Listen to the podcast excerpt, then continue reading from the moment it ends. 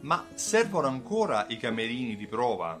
Servono ancora quei camerini dove chiudi la tenda, dentro ti spogli e provi il vestito prima di acquistarlo? Ha senso nel 2018, quando registro questo video, avere un camerino di prova dentro il negozio e sacrificare eh, una parte di esposizione? Bella domanda. La risposta è sì per il 68% delle persone intervistate eh, all'interno di una ricerca fatta per un gruppo di outlet italiani, il eh, momento della prova è un momento fondamentale. È chiaro, questa è la, è la, principale differenza tra chi vende online e chi vende offline, cioè se hai un negozio fisico far provare i tuoi vestiti è il modo anche per far comprendere come questi vestiti stanno, che sensazioni si ha nell'indossarli. Addirittura per il 44% delle persone intervistate è molto comune provare più taglie per capire quale sta meglio, per capire se sta meglio una taglia più grande o una più piccola, come ci si sente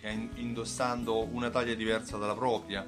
Il ehm, 49% pensa che indossare i vestiti e entrare in un camerino è, una, um, è, un momento di assoluta privacy, tant'è che non ama, ad esempio, che ci sia il commesso o l'addetto alla vendita fuori dal camerino ad attenderlo, tant'è che addirittura il 16% delle persone all'interno del camerino si prova, vede direttamente come, ci sta, come sta col vestito che stava per acquistare e poi si rimette il proprio vestito e decide in, decide in totale privacy.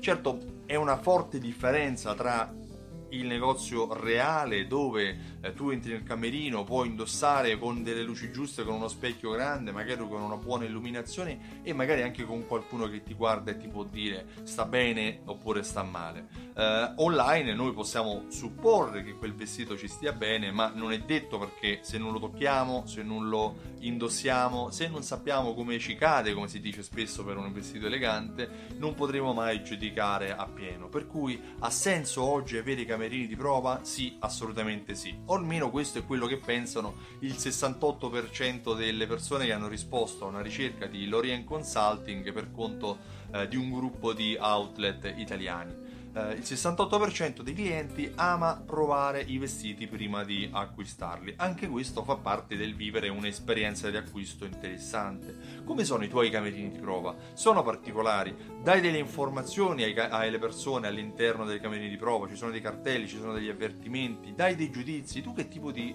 venditore, che tipo di negoziante sei. Aspetti la persona fuori dal, eh, dal camerino per eh, dargli il suo giudizio, il tuo giudizio, o lo lasci libero di decidere con eh, totale privacy.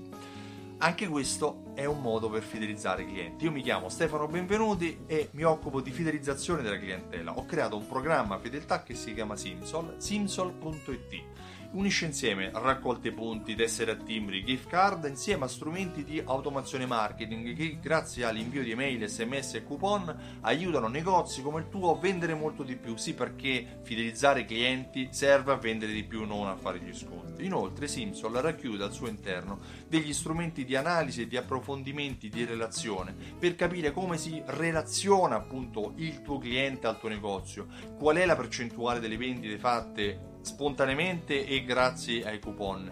Qual è il ritorno sull'investimento che tu hai avuto dai coupon inviati ai tuoi clienti? Visita il sito simsol.it e richiedi la demo, riceverai nella tua casella di posta elettronica maggiori informazioni. Io ti ringrazio e ti auguro una buona giornata. Ciao, a presto!